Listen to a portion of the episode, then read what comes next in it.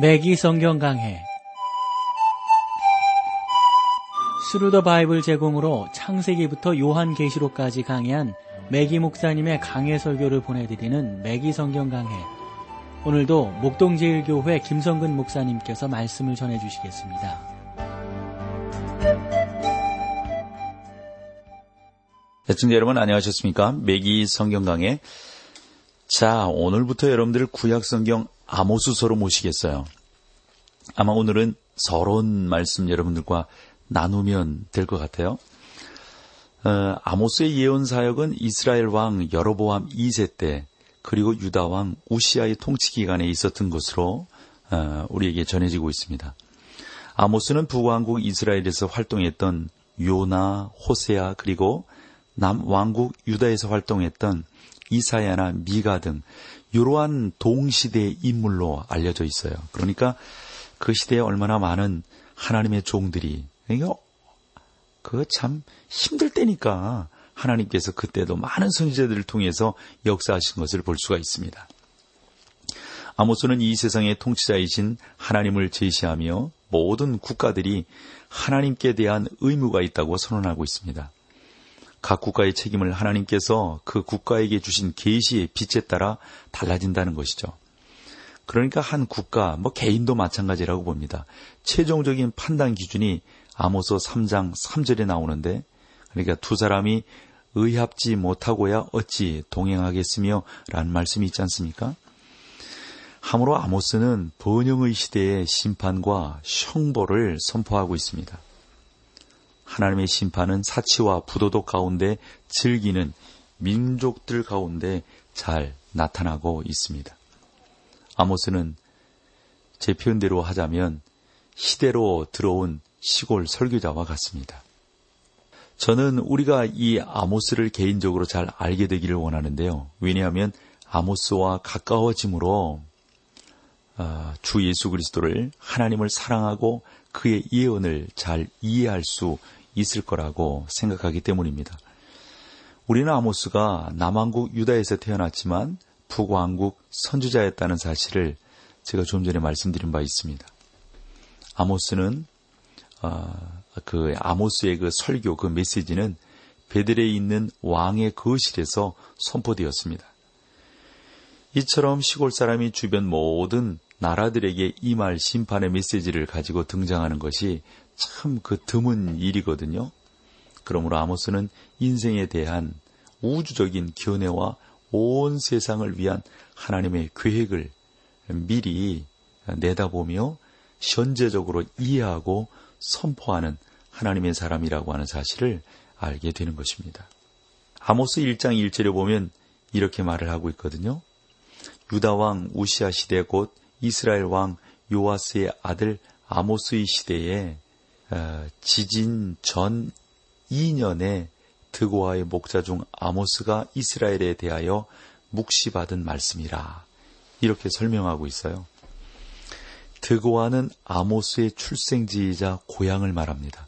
어디쯤 되는가 봤더니 예루살렘 남쪽으로 한, 그, 한, 한, 한, 그 10km 정도 이 정도 되는 거로 알려져 있어요.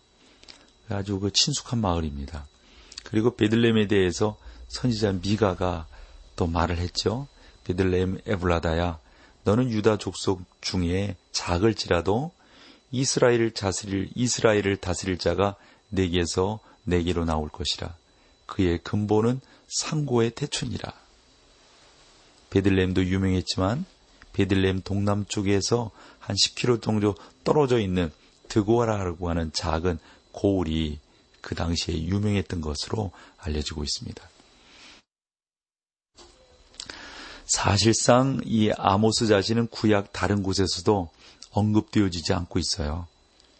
누가복음에 나오는 마리아의 족보 가운데 어, 아보스가 나오지만 그는 선지자 아모스와는 무관한 사람입니다. 아모스의 고향인 드고아는 이름 없는 곳입니다. 그곳은 한 여 선지자가 나와서 다윗에게 메시지를 주었던 곳이 곳으로 약간 좀 알려져 있긴 있어요. 예를 들어 사무엘하 14장을 보시면 그런 내용이 나오는데요. 다윗은 그가 사울을 피해서 이곳으로 이 드고아 지역으로 도망했다가 이 지역을 어느 정도 알고 있었어요. 그래 그곳에서 어, 나름대로 좀 구원을 받게 되고 은혜를 받게 되죠. 드고아는 멀리 사해 바다까지 이어지는 황량한 광해가 내려다 보이는 산등성에 위치하고 있습니다. 그래서 밤에는 사나운 그 맹수들이 울고 낮에는 이곳저곳에 흩어져 있던 베두인들 그러니까 양치는 그, 그, 뭐 뜨내기들이라고 볼 수가 있죠. 양치는 그러한 사람들, 그런 사람들의 흔적이나 좀 볼 수 있는 지역이다 하는 겁니다. 이 유목민들과 이 지역으로 통과해 지나가던 사막의 방랑자들은 검은 땅 밖에는 남겨두지 않았단 말이죠. 아담 스미스 박사는 드고아 사람을 황량하고 메마른 세계를 바라보았을 뿐이다 라고 설명을 하고 있는 것을 보게 됩니다. 오늘날 이스라엘 국가는 사해를 따라 마사다에 이르는 현대적인 고속도로를 건설을 했습니다. 그 고속도로는 아라드라는 그러한 지역을 통과해서 되돌아오게 되고요. 헤브론과 베들레헴까지 올라가지만 드고아 근처에는 미치지 못했다고 합니다. 저도 못 가봐서 모르겠는데요. 그 지역적으로 그렇다는 곳이죠. 그래 드고아라고 하는 지역이 그만큼 광야에 위치하고 있다 하는 것을 말해줍니다.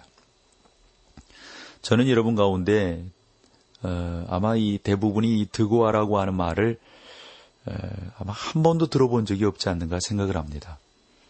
드고아는 그 전성기 때에는 넓은 도로조차 아, 갖추지 못했습니다. 드고아는 다만 여행 도중에 쉬어가는 장소에 불과했습니다. 드고아라는 이름은 야영하는 장소라는 뜻을 가지고 있으니까요. 드고아는 시골에 있었지만 동시에 국경에 위치하고 있어요.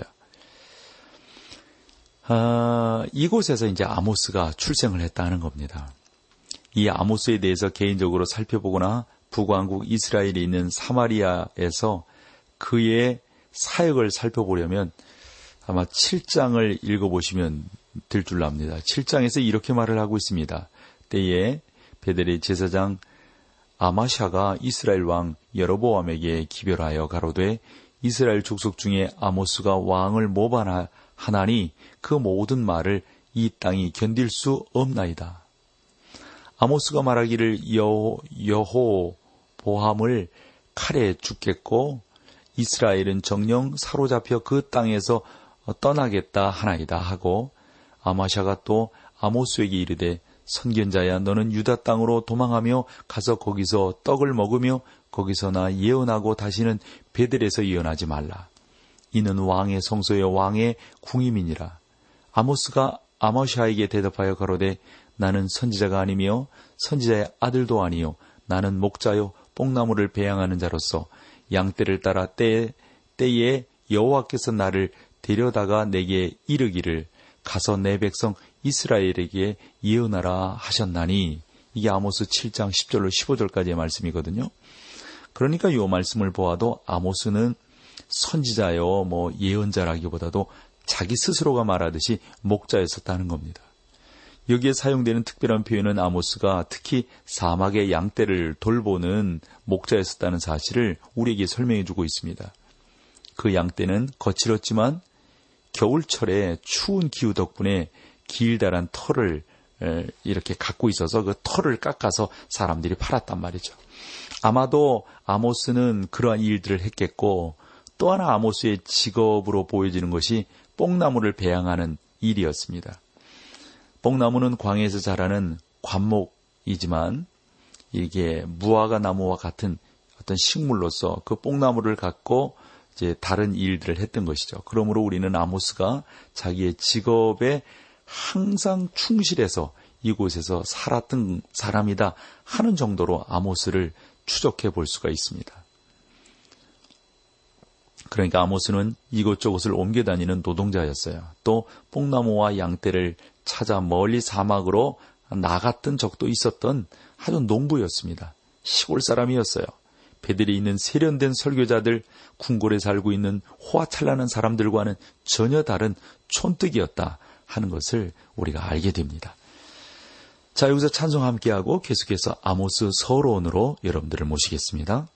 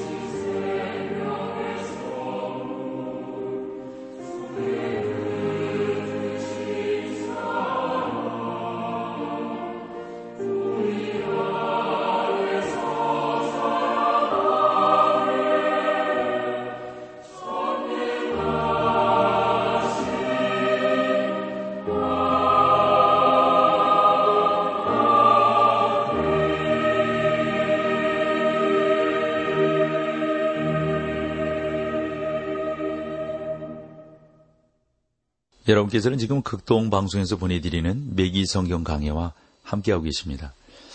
어, 좀 전에 그 아모스 서론 이제 계속해서 나누고 있습니다만 말씀드렸던 내용은 아모스가 어떤 출생을 가진 사람인가 그리고 아모스 주변에 어떠한 일들이 있었는가 그러니까 아모스는 시골 사람이고 그저 농부요 뭐 이런 사람이다는 것을 말씀을 드렸어요.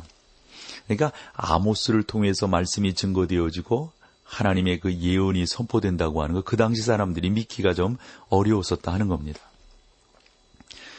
그러므로 많은 사람들이 아모스를 그렇게 잘 이해하지 못했고 비웃었어요. 아마 어, 성경을 보시는 여러분들도 아모스가 아 그런 촌사람이었구나 이렇게 생각하실지 모르겠는데 그러기 전에 아래와 같은 하나님의 위대한 종들 가운데 하나였었다 하는 것을 여러분들이 깨닫는 게 무엇보다도 중요하다는 거죠. 아모스가 이렇게 말을 했어요. 양떼를 따를 때 여호와께서 나를 데려다가 내게 이르시기를 가서 내 백성 이스라엘에게 이어나라 하셨나니 15절 말씀이거든요. 그러니까 하나님은 아모스를 그 사막에서 북 왕국의 수도 가운데 하나인 베델까지 보내셨다 하는 겁니다. 하나님은 아모스를 불러 메시지를 전파하도록 하시고 그를 베델로 보내셨어요. 여러분 베델은 처음에는 북왕국의 수도였고 여로보암 1세가 황금 송아지 가운데 하나를 세웠던 장소 아니겠습니까? 그러니까 베델이라고 하는 것은 문화의 중심지요, 종교의 중심지요, 정치의 중심지라고 볼 수가 있습니다. 그 백성들은 이렇게 여로보암 1세가 금송아지를 세워놓으니까 금송아지를 숭배하면서 어? 그 거룩하신 하나님, 전능하신 하나님을 등지게 되었단 말이죠. 그래서 베델로 지혜롭고 약삭 빠른 사람들이 모여들었어요. 그래서 베델이 우상숭배의 중심지가 되었던 것이죠. 그러면서 지식의 중심지도 되었습니다. 그들은 그곳에서 어? 선지학파를 형성을 했어요. 그래서 그 신학교가 만들어졌다면 아마 자유주의 신학교였을 겁니다. 뭐 뭐 엄청난 그런 사람들. 그들은 모세 오경의 영감서를 부인했을 겁니다. 그들은 하나님의 창조를 부인했을 거라고요. 아마 그 사람들은 뭐 흔한 말로 뭐 신학하는 사람들은 뭐 불투만 신학 이런 거 있거든요. 뭐, 뭐 이런 신학들에 대해서 아마 그들은 가르쳤을지도 몰라요. 왜 이런 이야기를 하냐면 하나님을 안 믿었다 하는 겁니다. 여러분 베델에서 무슨 일이 일어났습니까?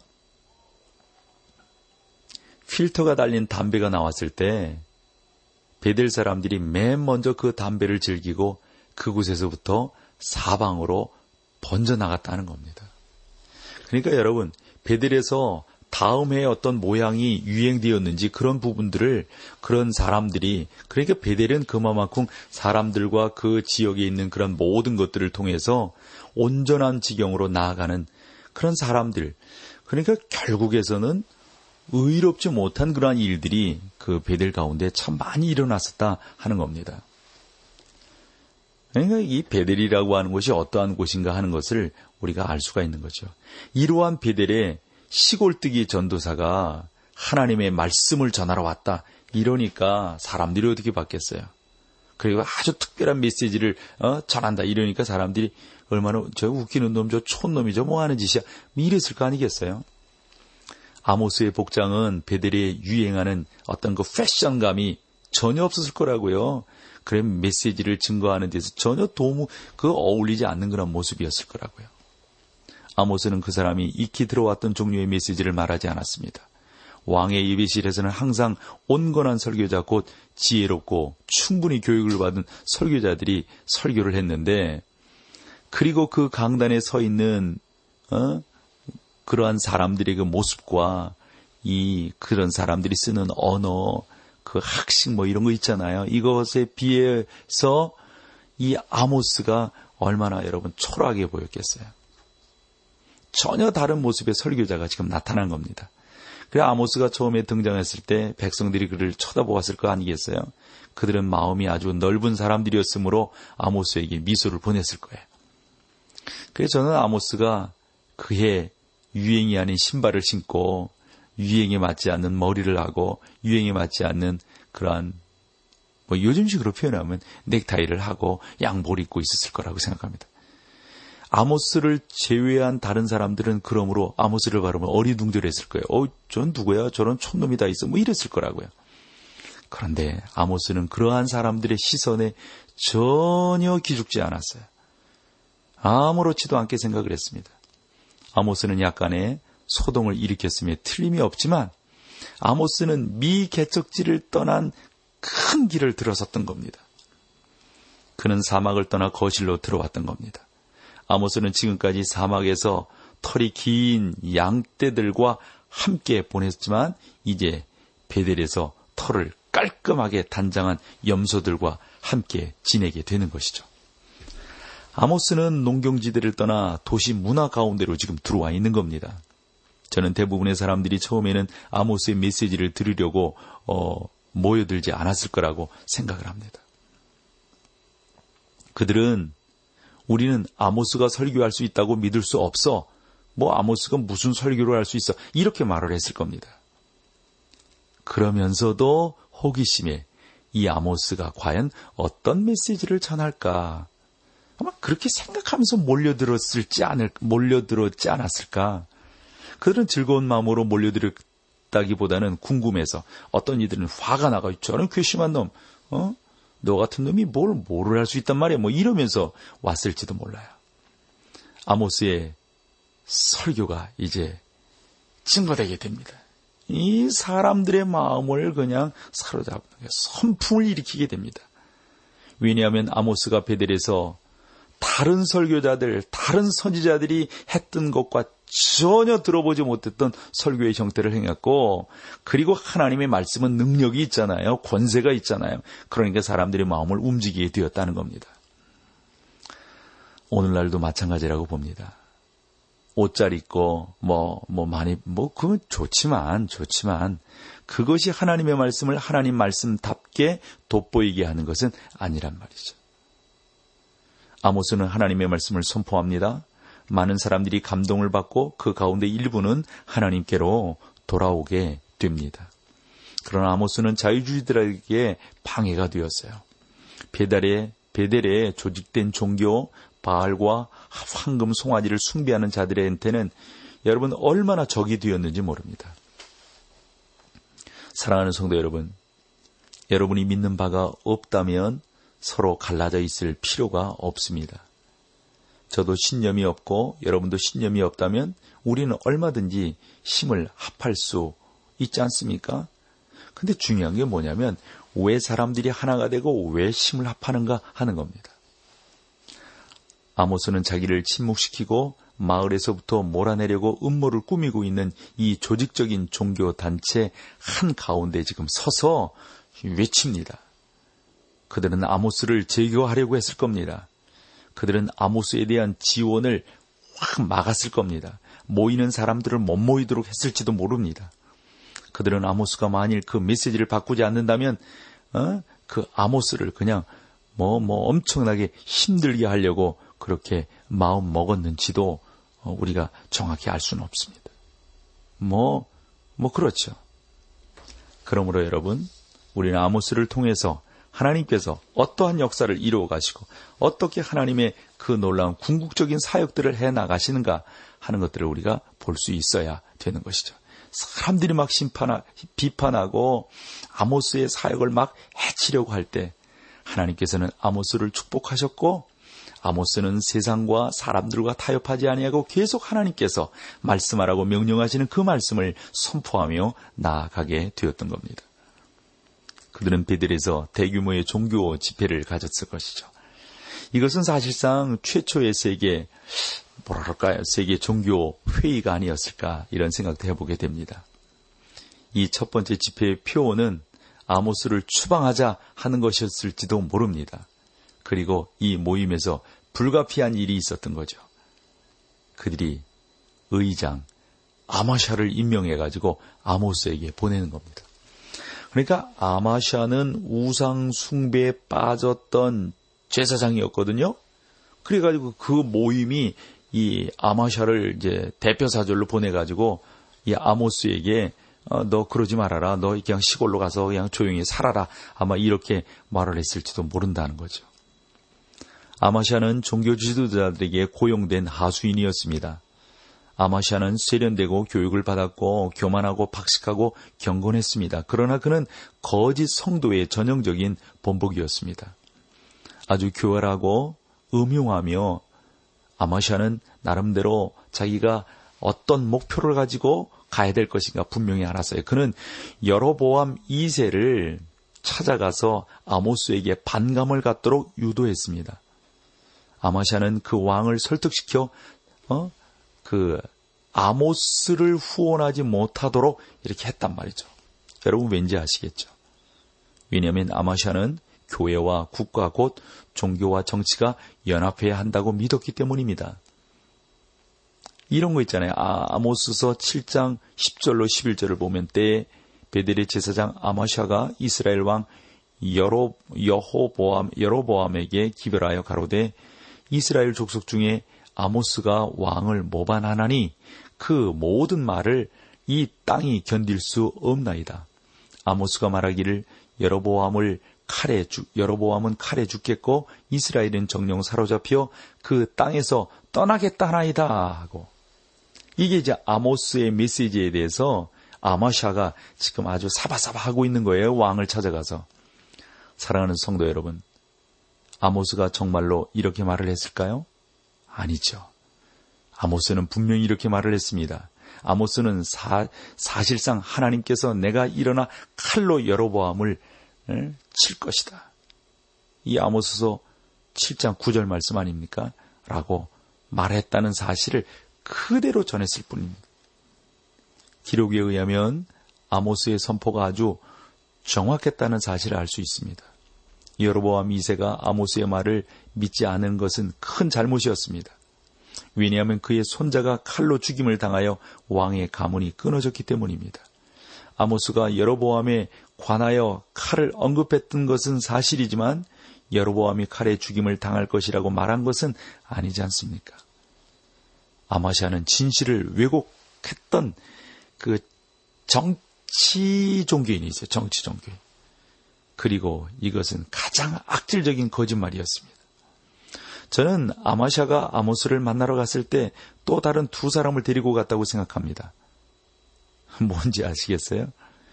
곧 울리는 꽹가리 박사와 그 선지 학파의 의장, 뭐, 그러니까 거짓 선지죠. 뭐 자유주의죠. 이런 선지자를 동행했다고 생각합니다.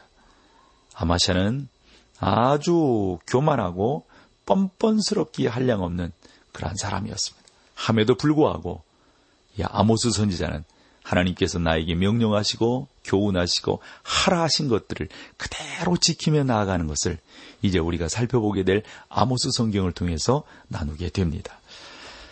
자, 오늘 여기까지 하고요. 다음 시간에 그, 이 아모스 서론을 조금 더 다루고, 어, 본문으로 들어가도록 하겠습니다. 오늘 함께 해주셔서 고맙습니다.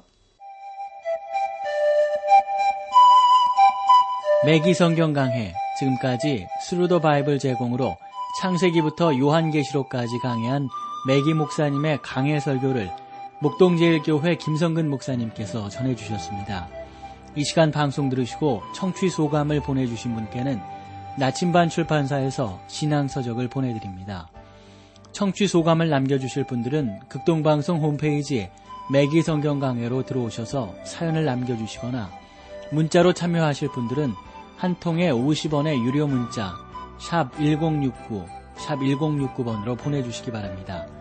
매기 성경 강해 오늘 순서를 마칩니다.